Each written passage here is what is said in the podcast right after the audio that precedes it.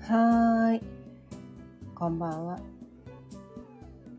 今日も6時になったので、ちょいわるおかんの夕飲みほろよいトーク、やっていきたいと思います。今日のお題は、期待って本当はというお題でお伝えしていきたいと思います。改めまして、こんばんは。魅力解放コーチのかよねです。毎日夕方6時からだいたい15分前後、その日のテーマを決めて、気づきのヒントをお伝えしています。ということでね、今日のお題。期待って本当はというお題なんですが、あ以前ね、何度か、その、期待を手放すとか、何かとかね、誰かに対して期待をしないですごい結構何度かこうお伝えしてきたんですけど、昨日、昨日、一昨日あたり？このなんかねこの期待っていうことに対して期待っていうこの言葉に対してあれ？私この期待って言葉をなんか勘違いしてるかもしれないっていうところに気づいたんですね。それはこの期待っていうこの漢字漢字がよくよく見てみたらこう木を待つって書くじゃないですか。ね。木を待つって書くんですよ。待つんですよね。うん。でも私たちこの期待、期待するとか、なんかこう、よく言うじゃないですか。期待するってすごくこう、能動的な行いなんですよね。期待するって。すごく能動的な行い。するって do だから。ね、do だから。で、期待って結構なんかこう、人に対して押し付けるみたいな、なんかそういうニュアンスがあるじゃないですか。ね。期待してたのに、期待通りじゃなかったみたいな。なんか期待に応え、期待に応えてくれるよ、頑張ってくれたまえとか、なんかね、期待してるよとか、なんかこう、相手に押し付けるみたいな。なんかそういうニュアンスをすごく私は感じてて。だからこの期待っていうのは、こう、誰かとかね、何かに対してこう押し付ける行為で、ね、なんか、すごいなんか、すごいなんかこう、な、な、な、なんかこう、重苦しい感じ？なんかこう、期待を背負わされて、すごいなんかこう、自分ががんじがらめになって辛いみたいな。なんかそれが期待みたいな、なんかそういう風なニュアンスで、この期待という言葉を認識してたんですね。うん。つい最近。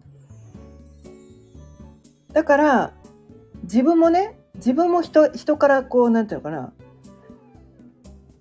変な期待をされて、それが重荷になるのも嫌だったから、自分も人に、あ、こうね、余計な期待を背負わせないみたいな、なんかそういう感じで、この期待は、期待っていう言葉は、あの、この期待を手放した方がみんな楽に生きられるんじゃないかって結構お伝えしてたんだけど、この期待っていう字のこの木を待つっていうこの漢字の仕組みに気づいてあれ？あれ？私期待ってことに対してなんか勘違いしてるかなって思ってこうね辞典辞書グー辞書で調べてみたんですあ、しょうまいりさん、今日も聞いてくださってありがとうございます。宮司書でね、調べてみたら、あることが実現するだろうと望みをかけて待ち受けること。当てにして心待ちにすることって書いてあるんですね。やっぱ待つなんですよ。大前提として待つっていう感じがあるんですね。でも私たちってこう誰かにそのあなんか私期待されてるって思ったらすぐ結果を出さなきゃいけないみたいな早く結果を出さなきゃいけないみたいな期待かけてるんだからなるべく早く結果を出さなきゃいけないと思ってすごいこうなんていうか無理して頑張っちゃったりとか期待に応えなくてはって言ってなんか本当はやりたくないこと無理して頑張っちゃったりとか期待されてるんだから期待に応えなくてはいけないみたいな。なんかそれで自分で自分を追い込んですごい苦しくなっちゃってそのプレッシャーに押しつぶされて期待さえなければひょっとしたらねいいパフねなんか肩の力が抜けてパフォいいパフォーマンスがねできるかもしれないのにそのなんか期待されてるってなんかその余計なプレッシャーを感じることによって期待に応えなくてはいけないって言ってこう必要以上に思いすぎることによって本来なら当たり前にできることができなくなっちゃうとかね。なんかそういうことありません？ありません？そういうことありません？いつもミスしないところでなんかすごいプレッシャーがかけられた時になんでこんなところでミスするの？みたいな。なんかそういうことありません？ありますよね。私だけ？私だけ？私だけだったらごめんなさい。他の人はね、プレッシャーなんかそんなの今まで感じたことありませんとかね。期待されても、いやもう期待通り100%私は結果を出しますっていう人もいるのかもしれないけど、普通はね、そのね、期待ってこうなんていうかな、なんか重い荷物を背負わされたような、なんかそういう感じに感じちゃうんだけど、そもそもその言葉の意味を私たち意外と取り違えてるかもよっていうことなんですよね。そう期待っていうのは多分待つっていう言葉。いつかはわからないけどその時が来たらきっとあなたはそれができますよね。と信じて待っている。っていうことが私は期待っていう言葉の意味なんじゃないかと思うんですよね。そこに最近気づいたんですよ。ああ、そうか。だったら期待ってすごく素敵な言葉だなって思ったんです。今現状がどうあろうが、ね、あなたを信じて待ってますよっていう。いつまででも待ちます。木が熟すまで。ね。その時が来るまで。あなたを信じていつまででも待ちますっていうことがもし期待という言葉の意味なんだとしたら期待ってなんかいい言葉じゃんって思ったんですね。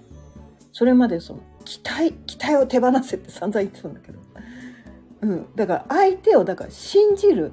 ね。まあ人じゃないかもしれないよね。社会を信じるとかね。会社を信じるとかね。まあいろいろね対象となるものはいろいろあるかもしれないけどやっぱこのね信じられない信じられないからなんていうのかなそのすぐ結果が出なかったことに対して期待してたのになんで結果出してくれないのって相手を責める気持ちが起きる。とか、ね、相手はね、自分をいつまででも待ってくれるっていう、その相手も信じられない。うん、相手も信じられないから早く結果を出さなきゃ早く結果を出さなきゃ早く結果を出さなきゃって言って焦りまくってなんかこう空回りしてなんかおかしなことになるみたいなね うん。そ、もそれやめようみたいな。それやめようよ。誰だっての、その、なんていうのかな。どんなに期待をね、かけられたとしても、慣れてないことはすぐにね、うまく誰でもできないし、ね。あとはね、なんていうかな、こうね、時代の流れとかもあったりとか、あとは慣れとかあ,、まあるんですよね私たちね。うん慣れてれば簡単にできることも慣れてないことはどんなに期待かけられてもできないわけですよ。でも慣れればねね慣れてしまえば簡単にできたりするんですよ。だからなんとかね待つんですよ。期待は待つっていう言葉が入ってんだから待てばいいんです。自分に対する期待もね相手に対する期待もその木が熟すまでその時が来るまで待つんです。信頼して待つんです。きっと大丈夫と。きっとなんとかなると。それが多分期待でいいんだと思うんです。だから相手から期待してるよって言われてもそういう意味で受け取ればいいと思うんですよ。であ私信頼されてるんだなと、うん、信頼されてるからそんなに焦る必要はない。期待ということは待つって言ってるんだから 待たせていいんだね。待たせても大丈夫。信頼してくれてるから待ってくれると相手を信じるんですね、うん、相手を信じるで自分も信じるんです。その木が熟したらね。その時が来たら自分はそれができるとかそういう結果が出せるとか自分も周りも、まあ、昨日昨日伝えてるね、まあ、鏡。この世はね全て鏡っていうのと全く同じことなんだけど、うん、もうだからもう自分に対しても周りに対してもこの期待っていうことは待つってことなんだと。だから今はそれが相手ができなくても世の中が今はそうはなってなくてもね自分がそれが今はできなくてもその時が来ればきっとできるようになる。世の中もその時が来ればきっとそういう世の中になるとかね。まあまあ、近しい人間関係でねこう相手にね、まあ、例えばこうパートナーとかね自分の子供とかに期待して期待してるのになかなか相手がそれが上達しないとかなかなかそれをねできるようにならないみたいなところで期待してるのに全然あの人はやってくれないみたいな。なんで全然できないの？みたいな。ね。なんかそういう風にしてこう余計なプレッシャーをかけがちなんだけどもう信じるしかないんです私たちは。信じるしかない。信じて待つしかないんです。全てのことを信じて待つしかないんです。自分も周りも他の人も、それが期待という言葉なのではないかと。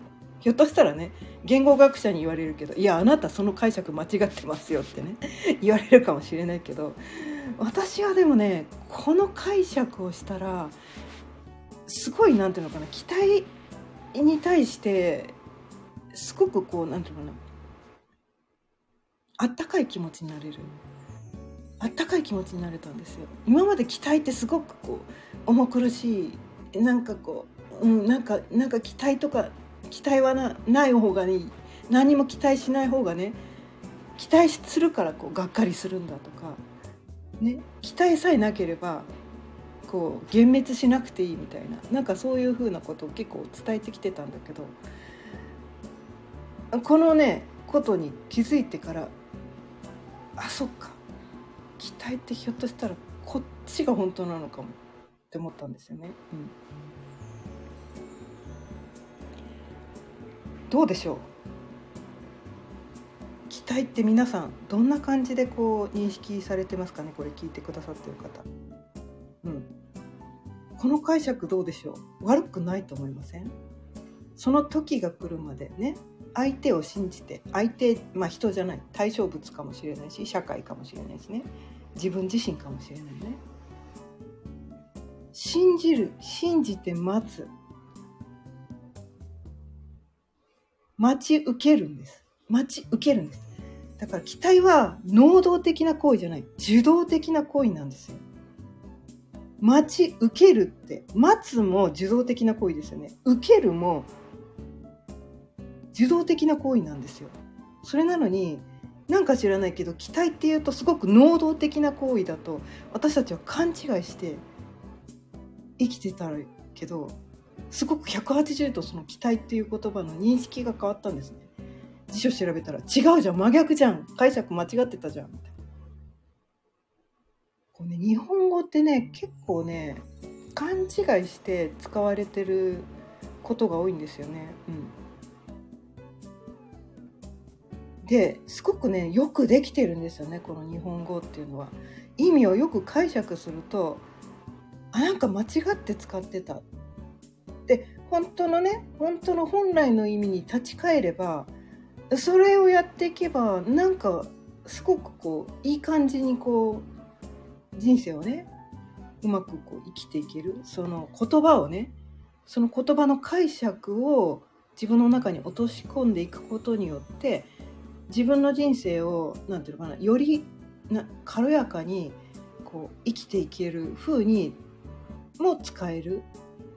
のがその言葉なのかなって思うんですね。こう日本語ってすごいね複雑ですよね。うん、いろんなこう解釈ができたりとかして。